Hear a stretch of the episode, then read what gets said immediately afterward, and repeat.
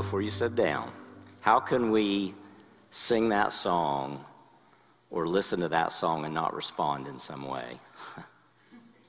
Thank you. Thank you for sharing that song today. Because if we ever needed a waymaker, it's now. Amen. So if you're here this morning, whether you're out in the lawn overflow area listening to this, or whether you're in this building, or whether you're listening on live stream, this is just what God was speaking to my spirit. Because I was thinking about when the uh, centurion came to Jesus, and he had the servant that needed to be healed, and Jesus said, I'll come to your house. And he's like, You don't need to do that. I, I'm a man of authority, and I can give orders, and it's done. And I believe you're a man of authority, and you just say the word, and it'll be done. So, in all this social distancing that we're doing in this room right now, you don't need a touch from me. You don't need a touch from anyone but Jesus. And He can heal through distance, He can make a way through distance. So, right now, He knows your heart. If you just need God to make a way in your life for something, I don't know what it is, He does. Just raise your hand. Just, just raise your hand, lift it up high. That's all. And if you don't, it's okay. This isn't for show. If you're out in the lawn, if you're in your home listening or at work or wherever, just hold up your hand for a moment because God sees it, okay? And I just want to pray for you. For Jesus, take such a little act of faith to lift a hand. If we have a hand to lift, and if we don't even have a hand to lift or we're paralyzed and we can't do that, then Lord, we can lift our, our soul to you. But Lord, you see the hands that are lifted and you know our heart's desire. And Lord, everybody that's lifted a hand, you know what they're needing right now. And you are the way maker. You're the miracle worker. And how can we be talking about your word and preaching about your word if we're not believing it? So, Lord, by your power, make a way in every person's life for what they need right now. And we're going to trust you that you'll do it in your way and in your time. And sometimes it's not the way that we think and it's not the timing that we think. But just like you parted the Red Sea and they went through, and just like the walls of Jericho fell and, and they went in and on and on, and it goes time and time again. Just like you hanging on a cross didn't look like a way was being made, and three days later, you conquer death in the most tremendous way has ever been made to have a way to you and a relationship with you that even death can't take away. So, Lord Jesus, would you respond to our prayer now?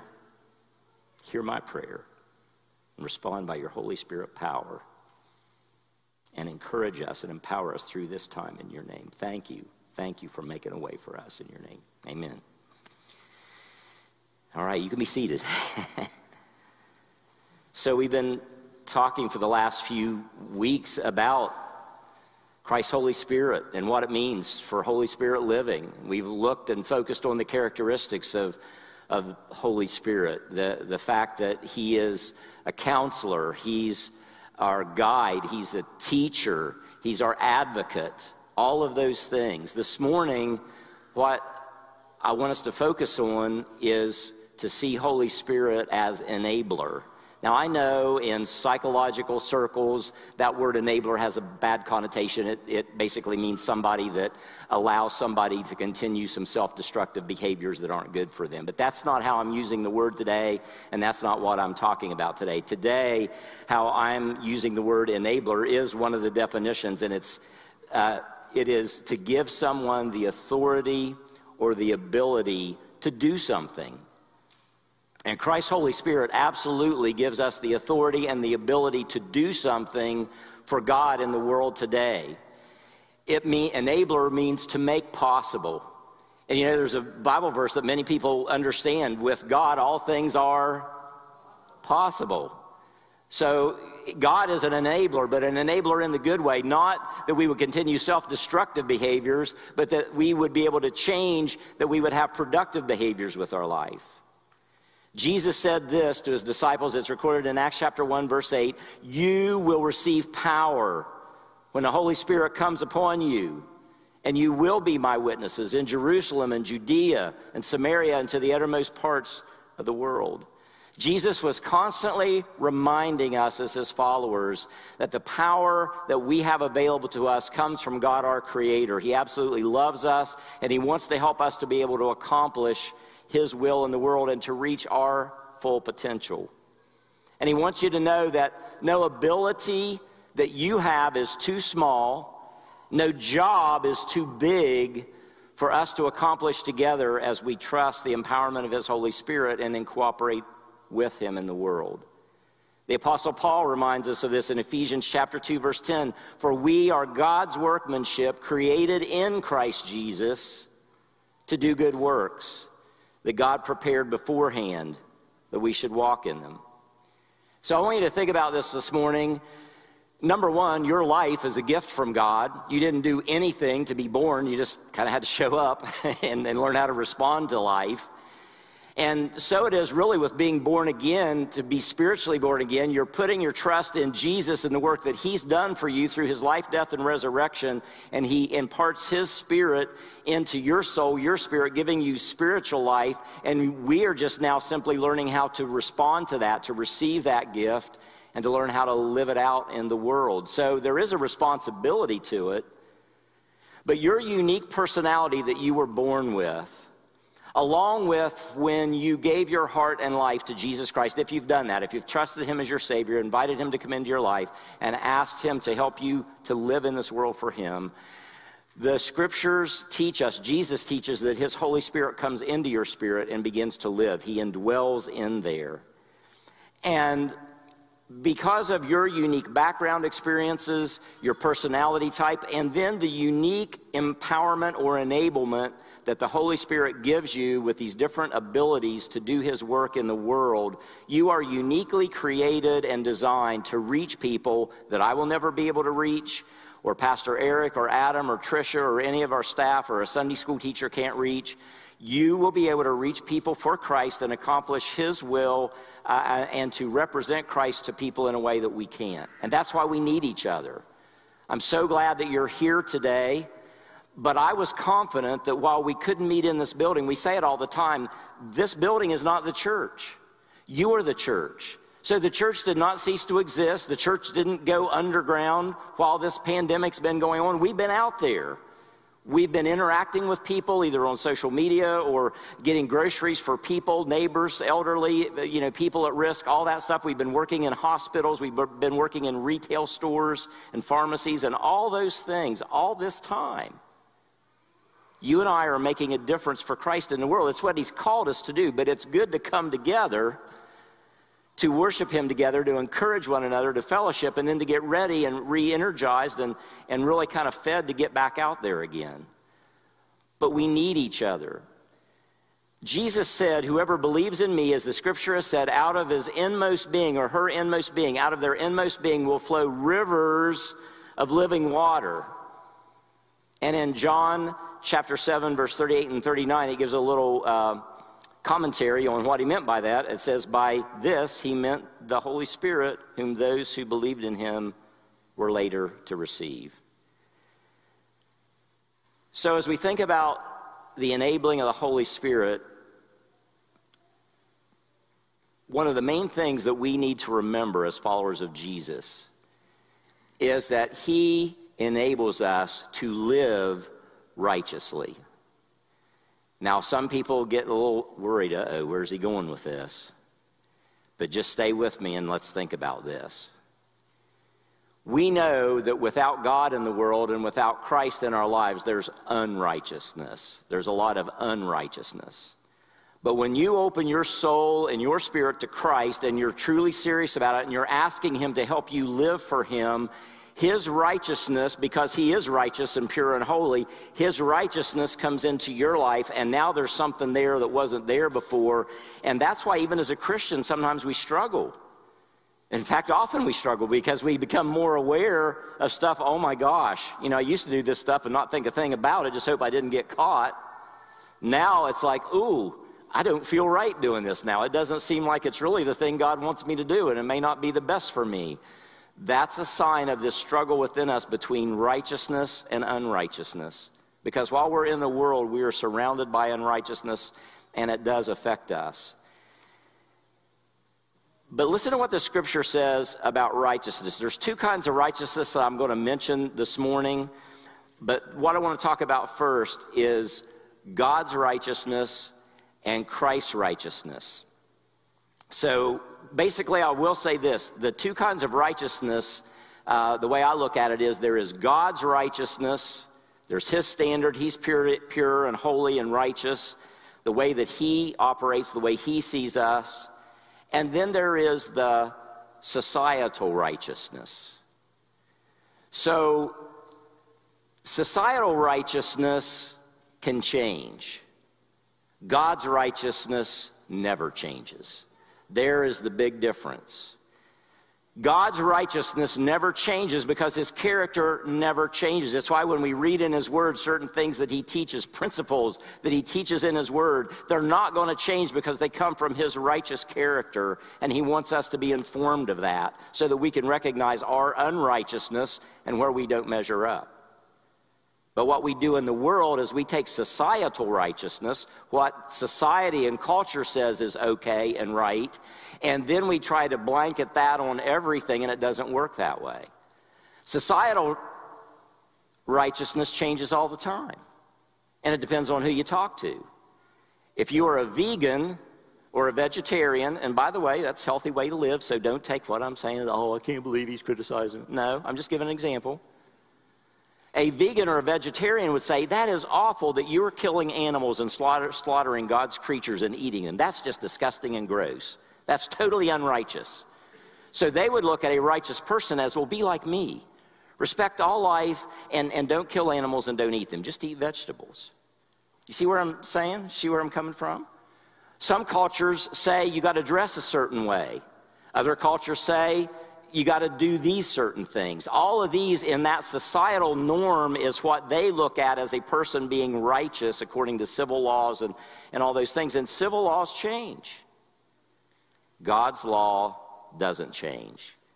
So now, knowing that, then how can we be right with God? Well, this is what the scripture says about the Holy Spirit enabling us to live for righteousness according to God. In Romans chapter 1, verse 16, the Apostle Paul says this For I am not ashamed of the gospel because it is the power of God that brings salvation to everyone who believes. Doesn't matter the society that you live in, doesn't matter your ethnicity, doesn't matter about your economic or social class or status. Everyone who trusts in Jesus, that's the gospel. The gospel is the good news that God loved you enough. He came into this world that He created.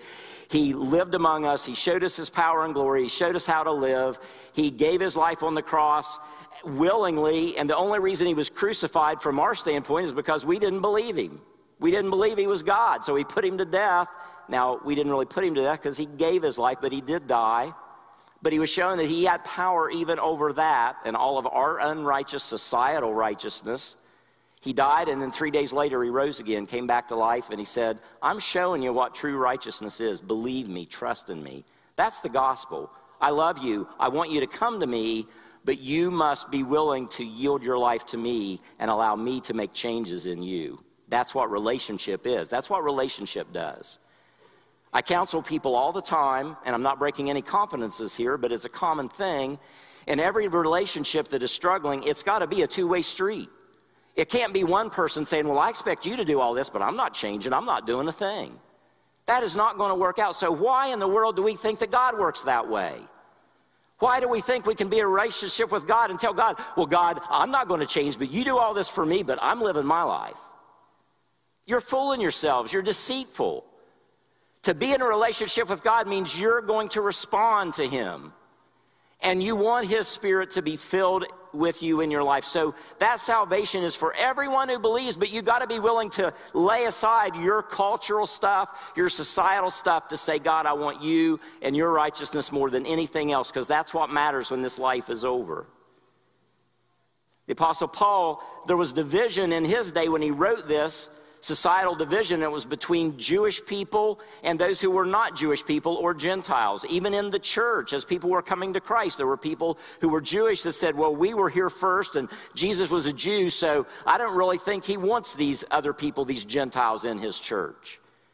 And Paul was saying, Are you kidding me? That's why he died. He died for these people. He wants them to be part of the church, but he wants us all to work together for God's righteousness. And that's why the Apostle Paul writes first to the Jew and then to the Gentile. For in the gospel, here's what I want you to hear in the gospel, the righteousness of God is revealed. A righteousness that is by faith from first to last, just as it is written, the righteous will live by faith. So, if you want to be in right standing with God, it means that you have to exercise faith in your life. Faith means putting what you believe into practice. Jesus said, He who believes in me, though he were dead, yet shall he live. Jesus said, The one thing that you can do to, do to do the work of God is to believe in the one whom he has sent, talking about himself. So, if you want to be righteous in God's sight, step number one is believe that Jesus is God in the flesh. He is the Son of God, and He died on the cross to pay the penalty for your sin. And there's no amount of societal good and works that you can try to do and societal righteousness that you're going to try to live by that's going to make you right with God.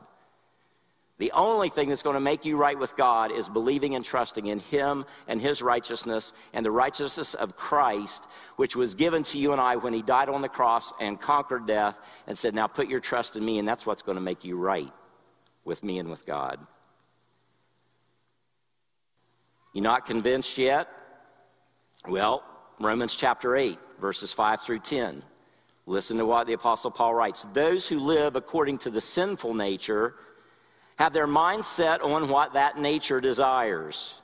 That's why society is all over the place. That's why we change laws about marriage and abortion and, and all those cultural hot button issues that at one time in history was absolutely wrong, but now everybody celebrates it and it's like, hey, it's great and it's my right and they think they're living righteously according to society. And if you disagree with them, then you're the one being unrighteous. See, that's how civil righteousness works. That's how societal righteousness works. It's changing all the time. God's righteousness never changes. The world is fading away, God will always be. Those who live according to the sinful nature have their mindset on what the nature desires, but those who live in accordance with the Spirit, God's Holy Spirit, have their mindset on what the Spirit desires. This is why we're spending time teaching you about this from His Word, encouraging you by faith in Christ. The mind of sinful man is death, but the mind controlled by the Spirit is life and peace. The sinful mind is hostile to God, it does not submit to God's law, nor can it do so. Those controlled by the sinful nature cannot please God. You, however, are controlled not by the sinful nature, but by the Spirit. If the Spirit of God lives in you. And if anyone does not have the Spirit of Christ, he does not belong to Christ. Hey, there's a pretty bold statement. You can't play games with God. You either got His Spirit in your life or you don't. Wake up. Because if you don't know if you got His Spirit in your life, and you're hearing me say this, he's giving you an invitation to say, Open your life right now and invite me in. If anyone does not have the Spirit of Christ, he does not belong to Christ. But Christ is in you for those of us who have trusted Christ. But if Christ is in you, your body is dead because of sin, yet your spirit is alive because of righteousness. So you're wondering why I've got these items up here on the stage. And what I'm going to do is, I want to take each of these items and, and I want to use it to illustrate this concept of righteousness versus unrighteousness. And are we really making a difference in the world? So, for those of you that are listening out on the lawn service, I know it may be hard to see the screen. You, of course, you can watch this later online. But I want to just describe a few things. And literally, I was troubled this week when I saw all the riots and the looting and the destruction. And, you know, everybody back and forth on this whole thing, and, and it's troubling. And I'll just be honest with you. I was like, Lord, is your church? I mean, you know, there are more people out there protesting over what happened to George Floyd than sometimes what I see the church doing in the world to, to, to, to be known and to be noticed in the world and to make a difference for you. So I'm going to be a little vulnerable with you now and say, you know, there's times I think as followers of Jesus, we need to have the same kind of passion for Jesus that those protesters have for the Black Lives Matter movement, for the issue with George Floyd. Now, having said that, I want you to understand something. What those police officers did was wrong. Not only the one that uh, ended up ending George Floyd's life, but those that stood around and watched him. But I also want you to know this I know police officers personally have some in my family. I've ridden with police officers as a chaplain for the Belpre Police Department. Not all police officers are bad because of a few bad apples. So we shouldn't be condemning our police force for what a few people did. That is just as wrong as when a pastor messes up or a Christian messes up, and then people blame every Christian and every pastor, they're all bad. No. So we need to learn to respect authority. And we need to be supportive of authority because the police officers that I have ridden with are the ones that are going to be there to have your back when you need help. Do you want to do away with that? Okay, I'll get off that soapbox. And again, I know I'm speaking this as a white guy and I have no clue what my brothers and sisters in Christ in the black community have gone through, but I, but I have some friends who are of color and some more that I'm not even going to talk about. But the point is this I get it that I don't get it. But still, right is right and wrong is wrong, whether I get it or not. God gets it. Okay, back to this thing. this glass that I have before you, right now, let it represent the world as a whole, but also you and I as individuals. And again, I want to get back to what God spoke to me because as I was watching all this stuff on the news, and again, I only watch enough to stay up on it, and then I pray about it, and I got other things that I got to do for ministry and everything for the Lord. But I was troubled. I was like, Lord, are we really even making a difference in the world? You know, as Christians.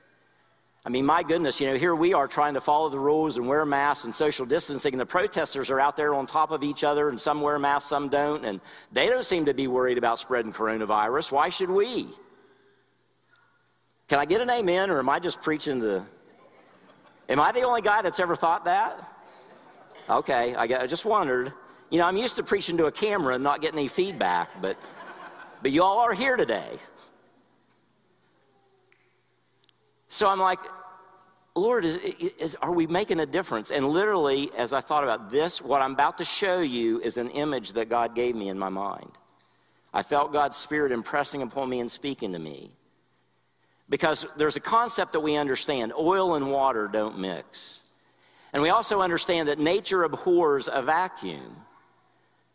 So let's think about oil and water, and let's think about righteousness and unrighteousness. And today, for the sake of this illustration, I want you to think of water, this water in this pitcher that I have here. It's clear and pure, and we're going to think of that as God's righteousness. And then I've got some motor oil in this little jug. And it's not just any motor oil, but it's motor oil that's been in the engine of my vehicle. And it's gotten used, and it's pretty disgusting. Now, the water represents righteousness, the oil represents unrighteousness. When God created the world, and placed Adam and Eve there and started everything, it was all good. It was all right. It was all pure. But then we know that sin started messing things up. Not only Adam and Eve sinned, but everybody after them, and it includes you and I and, and everybody. And again, the result of what we're seeing all the protests about all kinds of unrighteousness. So as I pour this motor oil now in the glass, this represents when sin started coming into the world, but I want you to also think about it in your own life. As you've allowed unrighteous thinking, unrighteous thought, unrighteous actions to come into your life, it's starting to make a mess. And we know, again, that oil and water don't mix, and we know that nature abhors a vacuum. So you see right now, there's, there's some space left in this glass, and if I'm not putting righteousness in there, it's getting filled up with the unrighteousness. I'm going to. Can you all see that if I put the light behind it? Can everybody kind of see that? I know it's, I know it's a little bit hard, but can you see the difference? Okay, yeah, you can see it on the screen. All right. So, again, if you're not putting righteousness in your life, unrighteousness is going to just sweep right in. And this is what we see happening in the world now. Think about this as the world all of the unrighteousness. It just keeps coming and coming. And right now, this is what I was viewing the world with the riots and the pandemic and everything. And look, you can't see anything, can you, other than just the mess, right? Can I get an amen? You there? I mean, it's just overflowing. And that's how, I don't know about you, but that's how I feel sometimes. And I'm like, God, are you even there? Are we even making a difference? But here's what I want to show you. Just like oil and water don't mix, righteousness and unrighteousness don't mix. And though that looks like a mess right now, look what happens when I put a light to it. Can you begin to see what's happening? I think you can see it there on the screen. And we just let it, we're just going to let that sit there a little bit because it, it looks like unrighteousness is dominating. 1 Corinthians chapter 2, verses 12 through 14. Now we have received not the Spirit of the world, but the Spirit who is from God, that we might know the things that have been freely given us by God. These things we also speak not in words which man's wisdom teaches, but which the Holy Spirit teaches, comparing spiritual things with spiritual. That's what I'm trying to do today in this illustration. But the natural man doesn't receive the things of the Spirit of God, for they are foolishness to him, nor can they know them because they're spiritually discerned. If by chance there's somebody that's been listening to this live stream today and heard me say some of these things, and they don't believe in Jesus, don't believe in God. They're just saying that's a short, bald, white guy up there, doesn't know what he's talking about, he's a fool. And they'll go right on surfing the web and going to whatever they want to go to. And you know what? That's fine. That's what the scripture says is going to happen. But for those who have their mind on the Spirit and the Spirit in their life, then what I'm saying to you is going to resonate with you, not because I'm good, but because Christ's Spirit is good and His righteousness right now is in me speaking out to you. At least that's what I'm trusting. I'm trusting in His righteousness. So, again, I put my hand behind there, and you can see the water never went anywhere. It's still there. It looks like the unrighteousness is dominating, but what's amazing is that unrighteousness couldn't penetrate the righteousness. It's still there, it's been there all along.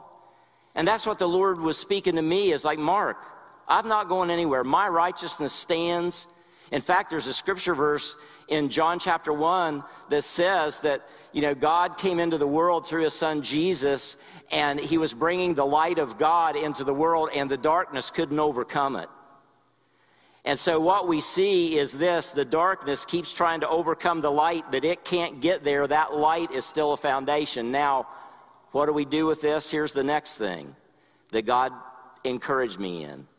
When you continue to pray, when you continue to trust Christ, when you continue to do God's work in the world, when you continue to live by the Spirit, when you continue to allow yourself to be filled with His Holy Spirit, nature abhors a vacuum, and His Spirit is greater than the spirit of the world. His righteousness is greater than the unrighteousness in the world. And look what happens. What are you putting in your life? Do you keep wanting to dump the unrighteousness in there? Oh, look at that. That reminds me of riots. Oh, look at that. Oh, there's riots. Look at all these bubbles and all that darkness in there. It looks like, it looks like it's penetrating. It's it looks like it's getting rid of things. But if you notice the volume at the top, there's only a small amount of oil still at the top. Looks like it's dominating, but the foundation is there. The righteous foundation is there. And you know what? The thing about Christ's righteousness and Christ's spirit is, it just keeps coming. Out of their inmost being will flow rivers of living water. Are you allowing Christ's Holy Spirit to continue to penetrate your life? Because if you do, His Spirit is greater than any unrighteousness. Put your trust in Christ. Learn to live by the power of Christ. Let His light shine in your life. And yeah, I know we still have a sin nature. That's kind of even symbolic there. But Christ's righteousness is in us, and He makes us acceptable to God. We could trust in Him. So, to wrap this up this morning, I want to finish with just these spiritual abilities that God gives us. And we'll talk a little bit more about this next week. But in 1 Corinthians chapter 12, the Apostle Paul writes this There are different, so the Holy Spirit enables us with abilities, special abilities, to do things in the world for His righteousness and for His glory. 1 Corinthians 12, verse 4 there are different spiritual gifts, but the same Spirit gives them. There are different ways of serving, yet the same Lord is served. There are different types of work to do, but the same God produces every gift in every person. The evidence of the Spirit's presence is given to each person. So, every single one of you that have trusted Christ, He's given you a spiritual gift, a spiritual ability. He has enabled you to do something for His kingdom, for the common good, for the good of everyone. The Spirit gives one person the ability to speak with wisdom. The same Spirit gives another person the ability to speak with knowledge. To another person, the Spirit gives courageous faith. To another person, the same Spirit gives the ability to heal. Another can work miracles. Another can speak what God has revealed. Another can tell the difference between spirits. Another can speak in different kinds of languages. Another can interpret the languages. There is only one Spirit who does all these things by giving what God wants to each and every person. Even in the enabling of the Holy Spirit and the spiritual gifts, we all see all three parts or all three dynamics of the, of the triune nature of God God the Father, God the Son, God the Holy Spirit. God is one, and He is gifting us in these ways so that we can make a difference in the world. And the Holy Spirit enables us in ways so that we can cooperate with each other and complement each other, not just talking verbally complement, but complement in the way that we work together so that there can be harmony in the church. It goes on down a, a few more verses to 1 Corinthians 12, verse 27 says this Now you are the body of Christ and members individually. And God has appointed these in the church first apostles, second prophets, third teachers, after that miracles, then gifts of healings, helps, administrations, varieties of tongues. And then Paul asks some rhetorical questions, and he is asking them with the obvious answer to these questions being no. Are all apostles? No. Are all prophets? No. Are all teachers? No. Do all interpret? No. What the Apostle Paul is helping us to understand is God does this so that we can learn to work together cooperatively to accomplish His will. He's all about teamwork. He's all about every person understanding that you have a particular role that only you can fill. So, whether you're here in this building today listening to this message, or whether you're listening at a home or wherever, we need you.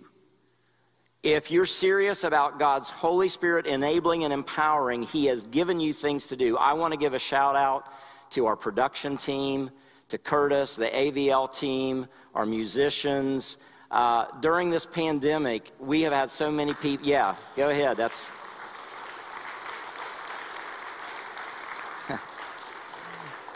you know what is so interesting?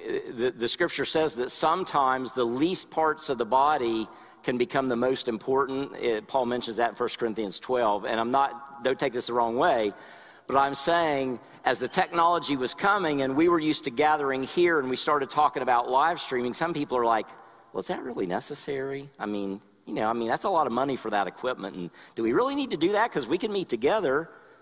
Well, guess what? During the pandemic, it was that little thing that some people questioned do we really need this or not that became the main thing. It became the most important as God's Holy Spirit was working in that team and in the teams of our staff and just everything that God does, and working in your lives to support us and to support each other. It's, it's, it's made me have a heavy heart during these months of this pandemic. I've conducted five funerals or graveside services during this time. And it's not related to people who died of COVID 19. It is people that died through things that happen in life. It's a part of life. But what was difficult for me and hard for me as a pastor is I couldn't minister in the way that I normally would do for those families. But what encouraged me was I saw you in the church caring for each other and those families and praying for them. And we still had people fixing food or offering food and just all of the things that we try to do to bring comfort and encouragement to families. And that's what I want to close with this morning. Is the Holy Spirit enables us in the midst of it all to have peace and harmony. The Apostle Paul writes this in Ephesians chapter 4, verse 1 through 5. As a prisoner of the Lord, then, I urge you to live a life worthy of the calling you have received. Be completely humble and gentle. Be patient, bearing with one another in love. Make every effort to keep the unity of the Spirit in the bond of peace. I say this so often listen carefully to what it says because where God's Spirit is, there is unity. God's Spirit does not have disunity, He is unity. Because even in the Godhead, God the Father, God the Son, God the Holy Spirit, three persons in one. One God, not three different gods. This is a concept that's hard for us to grasp, but even in the Godhead, we see uh, harmony and, and working together, teamwork, and yet all is one because the, He is one. And that's what He wants us to do as His body in the church. So, where the Spirit of the Lord there is, there is unity, but then what happens is Satan comes in and he brings unrighteousness and he tries to bring disunity and he does this kind of thing. And so, we, what we have to do, oh, I ran out there. What we have to do is make sure we're working to keep the unity, keep praying for each other, keep listening to each other, keep encouraging each other, keep living righteously, keep living by faith. You see what I'm saying? We got to make every effort to keep the unity of the Spirit in the bond of peace, or the, the, the, thing that holds us together. There's one body and one Spirit, just as you were called in one hope, one Lord, one faith, one baptism, one God and Father of all, who is over all and through all and in all. And then what the enabling of the Holy Spirit also enables us to do is to reach maturity spiritual maturity. In verses 11 through 13 of Ephesians 4, Paul writes this It was He, Christ, who gave some to be apostles, some to be prophets, some to be evangelists, some to be pastors, teachers, to prepare God's people for works of service so that the body of Christ may be built up until we all reach the unity of the faith and the knowledge of the Son of God and become mature, attaining to the whole measure of the fullness of Christ. So I got to finish with one last illustration. And I wanted to take something that's very common to all of us. Now, this, uh, you can probably tell from a distance, but this is an oven mitt. And so, on its own, you could put it down and put a hot pot or a hot plate on it. It'll keep surfaces from getting burned, but it's not really empowered. But when I place my hand inside of it, look what it can do. all, all of a sudden, all of a sudden it becomes empowered to do all kinds of things that it couldn't do before my hand went in there. Think about that as the Holy Spirit in your life. When you open your soul, your spirit, His hand, His spirit comes in, He begins to enable you to do things that you couldn't do before. I've also got a few little kitchen utensils here. Julie said, Mark, do I need to explain to you what these things do? but I do know these things. I cook a little bit, uh, very little, but one thing I, I do like to, to make are eggs, so I know how to use a spatula. But I've got this spatula here. This spatula was specifically designed to be able to flip stuff in the skillet, turn things over, all of that. So it's good for scooping and flipping and scraping and all those things. A spatula is great for flipping an egg, but this is not very good for flipping an egg. A fork. I mean, you can do it, but you'll tear, tear it up depending on how you're kind of making The fork is made to take what's cooked and stick it in your mouth, feed yourself. But this isn't very good. A fork isn't very good to eat soup with. So to eat soup, you need a spoon. But a spoon isn't very good to cut steak. So to cut steak, you need a steak knife. A steak knife is good to cut steak and to cut meat, but it's not very good if you're trying to spread butter or you're dipping in Miracle Whip or mayonnaise or whatever. You can do it, but it's kind of harder. It's better to use a butter knife. And the whole point with this illustration is I wanted to use common everyday things that you're going to use later today and throughout your life. Let it be a reminder to where that's how we are. We're all designed to be different for different functions and purposes, but we're all important. And what God wants us to do is to use those gifts so that his body can be fed. Oh, boom, boom. and so that we can grow to be healthy and mature. Would you stand with me and we're, we're going to close? I'm going to have prayer, I'm going to have a song. You all have been great today. It's, it's nice to be able to speak and to actually see people. um, and I just look forward to the day when uh, more and more we'll be able to gather together in greater numbers. And again, for those of you that are watching online and want to be with us but can't, we're looking forward to that day. Lord Jesus, as we close our time out together, thank you for the reminder from your word of the enabling and empowering that you give us, not to be self destructive, but to be a positive force in the world for your righteousness and for, for your good and for your glory and the good of those around us. So, Lord, help us now to take what we've heard and help us to begin to fill our lives more and more with your righteousness so that we can push out the unrighteousness that tries to get into our life every day and that tries to surround us in the world. Thank you that you are greater. Your righteousness is greater than the world's righteousness, and your spirit is greater than the spirit that is in the world. If there's any here today or any listening that haven't opened their life to you, I pray right now that you'll encourage them to just open their life to you and say, Jesus, come in. I believe. I believe you died for me. I want your Holy Spirit in my life. Forgive me, cleanse me, fill me, help me live for you. And for those of us who have done that, Lord, I pray that you'll encourage us and embolden us to know that we are making a difference as we're allowing your righteousness to come into our life. That every prayer we pray, every visit we make, every call that we make, every work that we try to do for your kingdom, Lord, when we do it by faith, you're blessing it and you're helping it to push back the darkness and the unrighteousness that's in the world. So help us, Lord, to persevere, and we'll give you all the praise in your name.